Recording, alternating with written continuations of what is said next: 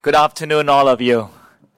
Yeah, thank God for the opportunity to worship uh, the Lord with you. Uh, you sang beautifully, uh, wonderful music, and I'm here. Uh, it's uh, it's a dream come true because um, many a time I prayed and wished that I could come to uh, LA, especially visiting Tecumseh to uh, you know express my appreciation and gratitude because the church uh, and many uh, elders and leaders, individuals have been involved in uh, praying, giving uh, to Vietnam.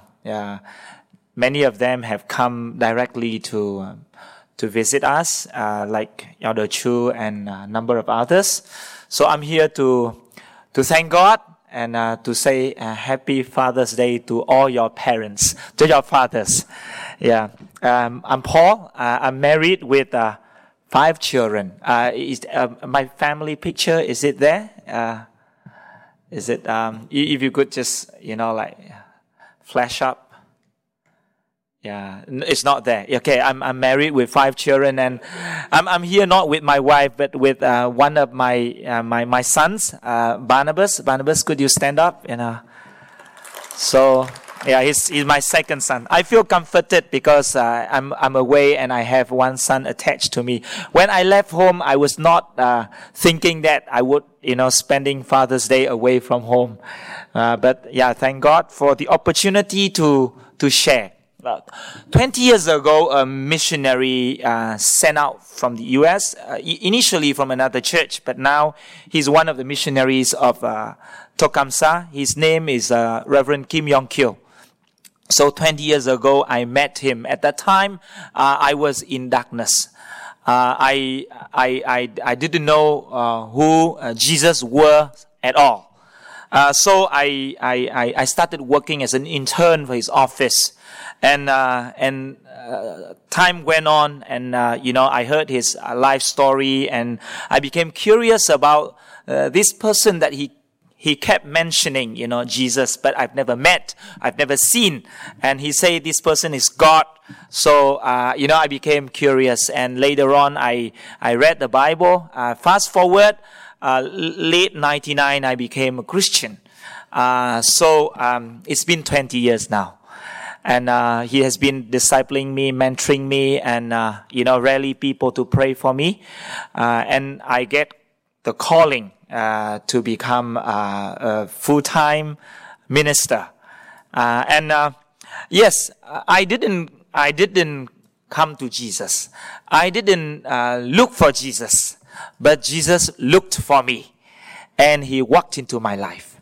So today, this afternoon, I know that it's you know, after lunch, you know, our stomach, tummy stretched and our eyes, uh, skins got, you know, drooping down. Uh, but, you know, I'll try to be short. Jesus walked into my life and uh, thing changed. So I believe that today, Jesus also want to walk into our life, each one of us. Uh, I let me read again the passage. Shall we rise, you know, and then uh, receive the, the, word of God, and then we dive in it, into it together. On the evening of that day of the week, of the first day of the week, when the disciples were together, with the doors locked for fear of the Jewish leaders, Jesus came and stood among them and said, Peace be with you. After he said this, he showed them his hands and side. The disciples were overjoyed when they saw the Lord. Again, Jesus said, Peace be with you. As the Father has sent me, I am sending you. And with that, he breathed on them and said, Receive the Holy Spirit. If you forgive anyone's sins, their sins are forgiven. If you do not forgive them, they are not forgiven. Please be seated. Well, this is a familiar story. You know the situation the disciples are in, right? Uh, were they were they having a party or a banquet or barbecue together? Uh, behind locked doors? No, right? They, they gathered there, uh, you know, in hiding. They were running away from the Jewish leaders. They were hiding uh, for fear of their own lives. Yeah, they were, they were crippled with fears. I think they were in a hopeless, darker situation. And they felt that, you know, uh, you know, that their life, their life is numbered by minutes. So they, they went out inside the door was, you know, inside the door, inside the hall, behind the door locks, it was darkness. It was gloom and fear. Outside it was doom. You know, outside the door was doom. So they have no way. They are stuck. They are driven to their corners. They are at the wit's end. Why? Why were they so afraid? These people, they were with Jesus, they ate with Jesus, they walked with Jesus, they heard his teaching, they saw his miracles. And that morning, the two ladies ran back and say, Jesus was nowhere to be seen in the tomb. And then even the two, you know, like top disciple, Peter and John also ran and came back and say, Jesus was nowhere to be found. Why were they afraid? Why were they? Probably at this time, you know, they didn't have a real faith yet. Or they didn't have a complete understanding of Jesus. Or, for sure, they have not received the Holy Spirit. They have not received the Holy Spirit. Their relationship with Jesus at that time is just religious followers to a religious master. And this master was doomed and dead and nowhere to be found, maybe went missing. So they were fearful because of the pain that they just gone through, and they were actually in there, you know, wildly and viciously imagining that they are going to be executed in the same way as their master was. Are, are any of you in such a situation now? No. We are not behind locked doors, right? We are not hiding, we are not running from anyone. But probably deep within our heart, in the inner sanctuary or inner chamber of our heart, we are locked up inside with some fears, with some sense of inferiority, with some sense of, you know, like restlessness, or with a gnawing sense of, you know, fear or, you know, unworthiness. And we are locked up inside and then we were we, we were stuck. We don't know, you know, how to get out of it. You know, these people, the disciples, they were able to, to, to, to run. They were able to hide. They were able to congregate together. But they were not able to find Jesus. In the same way, we today, we may be able to go to church. We may be able to drive 100 miles an hour.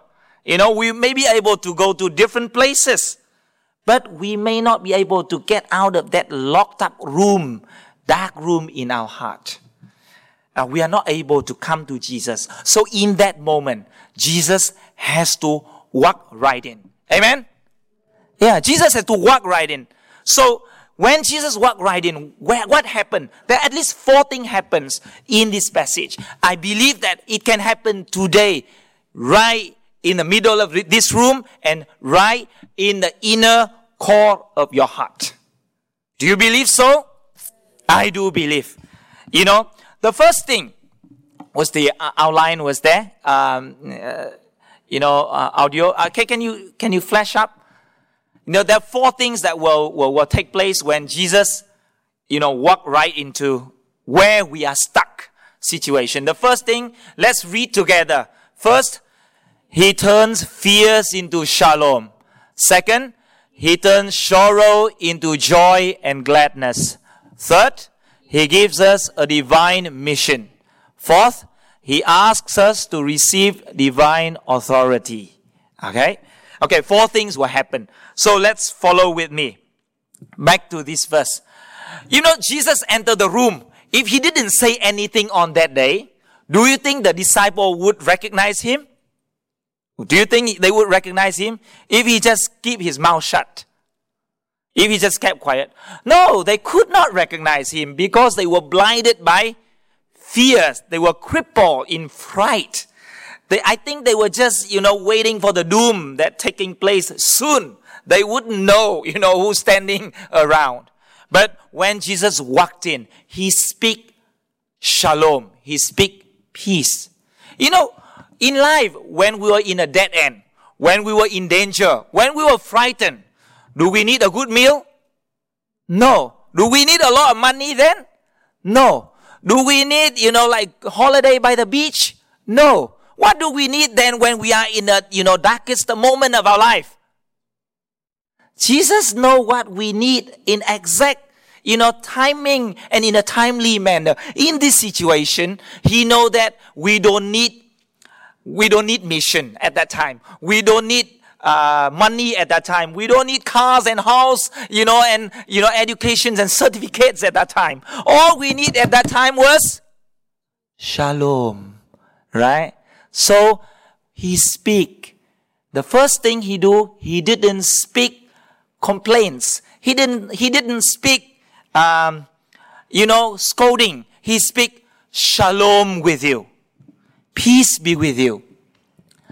You know, I experienced it myself. I recall an incident when he turns crippling fears into shalom. Let me tell you, on April 15, uh, when I was driving on a motorbike uh, from a tribal village in the mountain out back home after, you know, a worship service uh, to some of the, you know, ethnic minority people. I was driving out and then I sensed something wrong. I looked at the rear mirror. I saw four men on two motorbikes with their face covered up and with their wearing hem- helmet. They were I, driving very fast, try, trying to catch up with me. I know something is gonna be not right. And before long, before I, I could realize anything, I was overwhelmed with fear. And then all of a sudden, I, I, I, I felt my bike swerved to the side, to the left side, and I fell down. Then as I, I was falling down, you know, I would just manage to, you know, as I was falling down, a, a stick was hitting across my head. I can hear the wind, you know, buzzing through. And then as I fell down, I, I could not rec- recognize anything. I felt, you know, darkened in my face. I blows after blows, stick and kick keep hitting on me. And suddenly I felt the, the taste of blood, the salty taste of blood in my mouth. And then a voice came, call out in my heart, call out to Jesus. Speak to Jesus. And I say, Jesus, help. And Jesus, Forgive them because they do not know what they are doing. And when they heard me saying that, they say, okay, we don't need your forgiveness. Tonight you will eat dirt. And the four men caved in and keep hitting me with stick, with their legs and with their punches. But then as I call out to Jesus, I felt a strong sense of warmth and peace. And I, as I was moving about to dodge their blows, their kicks and their sticks, lo and behold came two men you know, this section of road was very deserted and empty. On the two side was orange uh, farms, and then it was a dirt road. You know, about two three kilometers, uh, one or two miles more to the main road. So I was stuck here. Nobody was there, and four men was caving in and and beating me. But then I I kept hearing, you know, the voice say calling out to Jesus, and lo and behold, two men came along. You know, in Vietnam or I, I, I bet in other situations. You know, when they see a big group of people hitting one man, if they come through, if they pass by, either they will walk away and avoid the trouble, right? Or they will be a curious onlookers from afar. But these two men, they yell at those four men, stop! And then those four men change target and they they, instead of hitting me, they changed target and they, they wanted to hit the two men that, yeah, stop. These two men were not afraid. They kicked their bike stand down, parked their bike, took out the helmet and start hitting on the guys that hit me most. And th- those four men, they were frightened. So they call out to each other, say, let's run. So they fled away.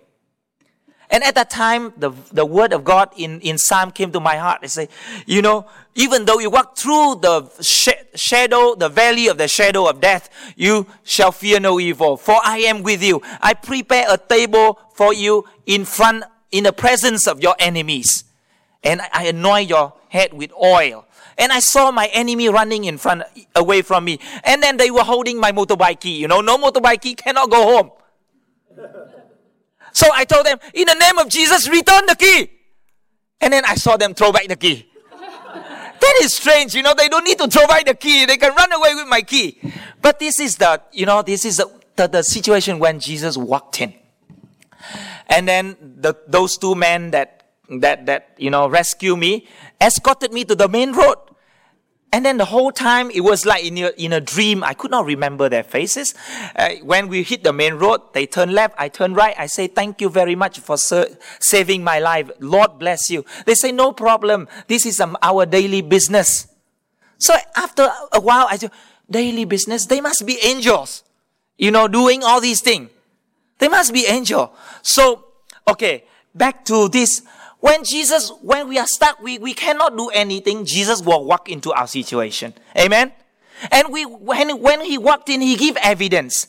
In this case, he showed them, came and stood among them, and the disciple, and he showed them his hands and side. That means he shows them his evidence that he's alive, he's a presence, and he's, he's really there.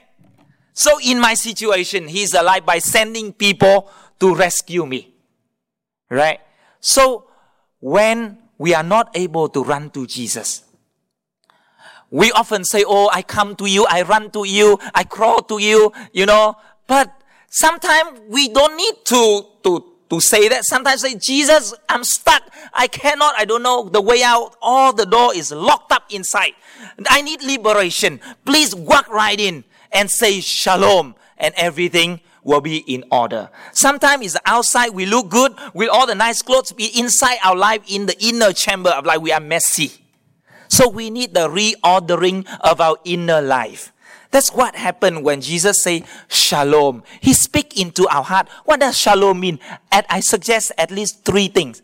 It's a comforting of a wounded heart, or it's a comfort to the soul, a wounded soul need we need calming, we need comfort, we need balming, right? We, and the second is the illumination of the mind. That means open, you open the eyes of my heart, Lord, so I can see you.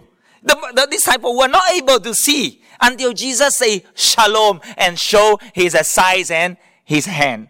Right? So he illumination of the mind. And the third thing is uh, he strength, strengthening of our broken spirit. Sometimes in life we are broken in our spirit. We lost the courage. We lost the, the, the, the, the, the zest. We lost the, um, the zeal and we become depleted. And at that moment, the shalom of God come in and he give us the comfort of a broke, of a hurting heart. He give us the illumination, open the eyes of our mind. And he give the strength, give strength to our broken spirit. Amen. I tap the shoulder of the one next to you and say, He want to give you shalom. Yeah, shalom is not just a cliche word that he, we say shalom or peace, but it has a lot, or it is even deliverance from fear. So when Jesus walked right into our darkest moment or our stuck situation or our locked up heart, the first thing he wants to do is he turns fear into shalom. Okay? And the second thing is when shalom takes place, when shalom takes place, when our heart are reordered or are stabilized, it becomes like a a plot of land or a plot of soil to sow the seeds of joy. So the next thing, sequence, you see, the next thing definitely and consequentially it will happen is that, you know, the disciples were overjoyed when they saw Jesus. At that time, you know, the door was still locked. The Jewish leaders are still hunting for them. Why they were happy. Were they just a little bit happy? No, they were overjoyed. That means they were exuberant in gladness, in happiness. I, I, be, I feel like I imagine that the disciple was just not just sitting and listening like that. They would jump up out of the chairs, hugging Jesus, hugging Jesus, right? And then, you know, making a big hoo-ha in the room. And then at that time, they no longer fear. You know, like people from outside hear them anymore. Ah, they were overjoyed. They were liberation. Jesus, when he entered our darkest situation, he don't just bring stability, shalom, but he also bring He turns sorrow into joy and gladness. You know, in life, especially in this 21st century, the devil is going out all ways and all means to rip us of our joy. You know, the devil is willing to give us all kinds of entertainments, but they refuse to give us or they, they, they, they refuse to let us to be connected to the true source of joy. So, you know, our, uh, we were keeping blocked. We are robbed of our joy. You know, issues at work, at school, in relationship, and then, you know, and, and or the anxiety of not being able to be accepted by this person, that, that person, and it rips us of our joy. Why the devil want to take away your joy and my joy? Because you see, joy is, a, is one of the key uh, factor or one of the key thing in life for us to receive divine power. You know, in uh, in in uh, in Old Testament, Nehemiah say, "The joy of the Lord is my strength." Right?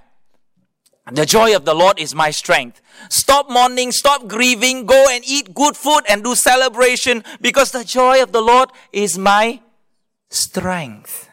Right? So, and then also the joy is the key and secret, the secret code to re- receive the desire of our heart is the joy in the Lord. That's why in Psalm 37 verse 4, the, the word of God say that delight yourselves in the Lord. Then he will grant you the desire of your heart. Amen. Yeah, who, who here want to, who here want to re- receive the desire of your heart? Let me know. Show a show of hand.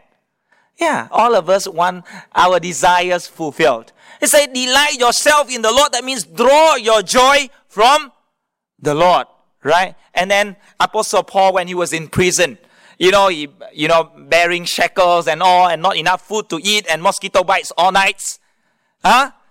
And he said, "Rejoice!" I say it again, rejoice, right? Ah, we have we have only one life to to live, nothing to lose and nothing to prove, only drawing from the joy of God. And when Jesus walked right into our darkest situation, he turned, you know, he turned chaos into shalom. And he turned sorrow into joy. Yeah, that's right. And tap the shoulder, say, rejoice. Yeah, be excited for Jesus.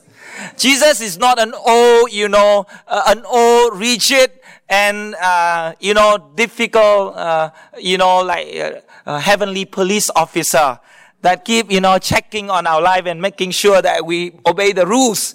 Jesus gave us shalom and freedom and joy. But if you see, when Jesus walked right in, if he just give us shalom and joy, is that all?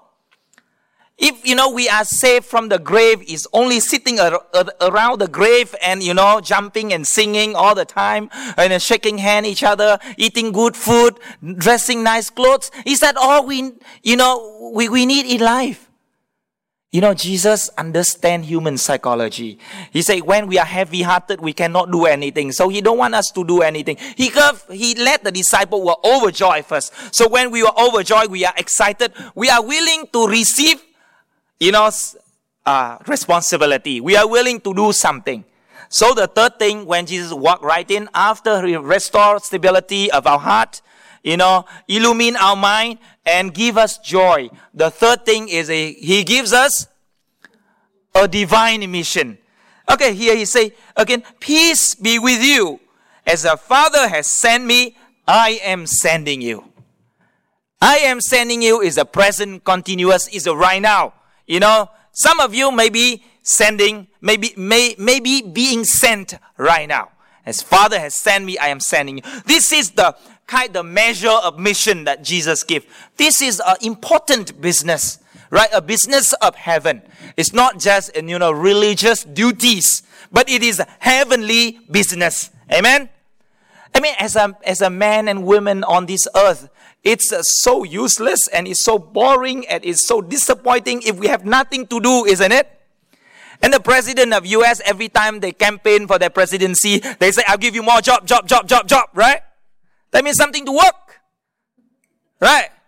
Something to work. But you see, yeah, Jesus doesn't just give us jobs, you know, mundane job, daily job, temporal jobs. He gives us a divine mission, a sense of lifetime purpose that beyond this temporal world. There must be something more to life on this earth, right? And that is divine mission. Amen? Yeah, imagine, you know, the, the, the, the governor of, uh, uh, or the, pres, uh, the president of the U.S. give you a personal call, huh? And say, hey, um, so and so, you know, I, I want to invite you for, for, for my bank, um, my banquet, you know, at White House and bring along your senior pastor as well. What would you do? You shove aside all your other schedule, right? Give that priority. You know, even human, they give us an errand, an VIP in this world give us an errand. We already feel so important, so valued. What, what, what is more? You know, that Jesus is the master of heaven the, the owner of multiple universes. You know, the, the, the, the Star Trekkers. You know, the one who takes stroll from this galaxy to another galaxy, dwindle himself into our human body and say, as the Father has sent me, I am sending you. Amen? And this is this Jesus, you know, he's not a religious man that, you know, trying to, he really, you know, mean it. After he give you shalom, after he give you joy, not just to rejoice you know, around the grave that we, we were just delivered from. We were rejoiced and he give us a divine mission. You know, and then, and then I tell you, when Jesus walked, he, did, he doesn't just give us a mission or he doesn't just give us a divine job. You know, he give us authority as well. You know, Jesus is a reasonable boss. It's not like, you know, some human boss. Give us a lot of job, but don't give us empowerment. Don't give us authority and equipments. But here, look at this. And that he breathed on them and said, receive the Holy Spirit. Oh, he breathed on them. Why didn't he just turn something from nothing into something and give each a stick, like, you know, give Moses a stick? Or why didn't he just come and touch them and tap on their shoulder or tap on their head and say, receive my spirit? Why he had to breathe on them? Because spirit is a breath of life. Spirit is the authority of heaven. And Jesus, when he was doing this, he was revealing himself. He is the creator God himself. Because when God made Adam and Eve, he breathed into their lifeless body and they become a soul creature. Amen? Yeah. So here Jesus is not just giving us a soul. He's giving a, the same measure, the same authority that the Father has given. The Holy Spirit, Jesus say, receive the Holy Spirit. Don't resist the Holy Spirit. Right?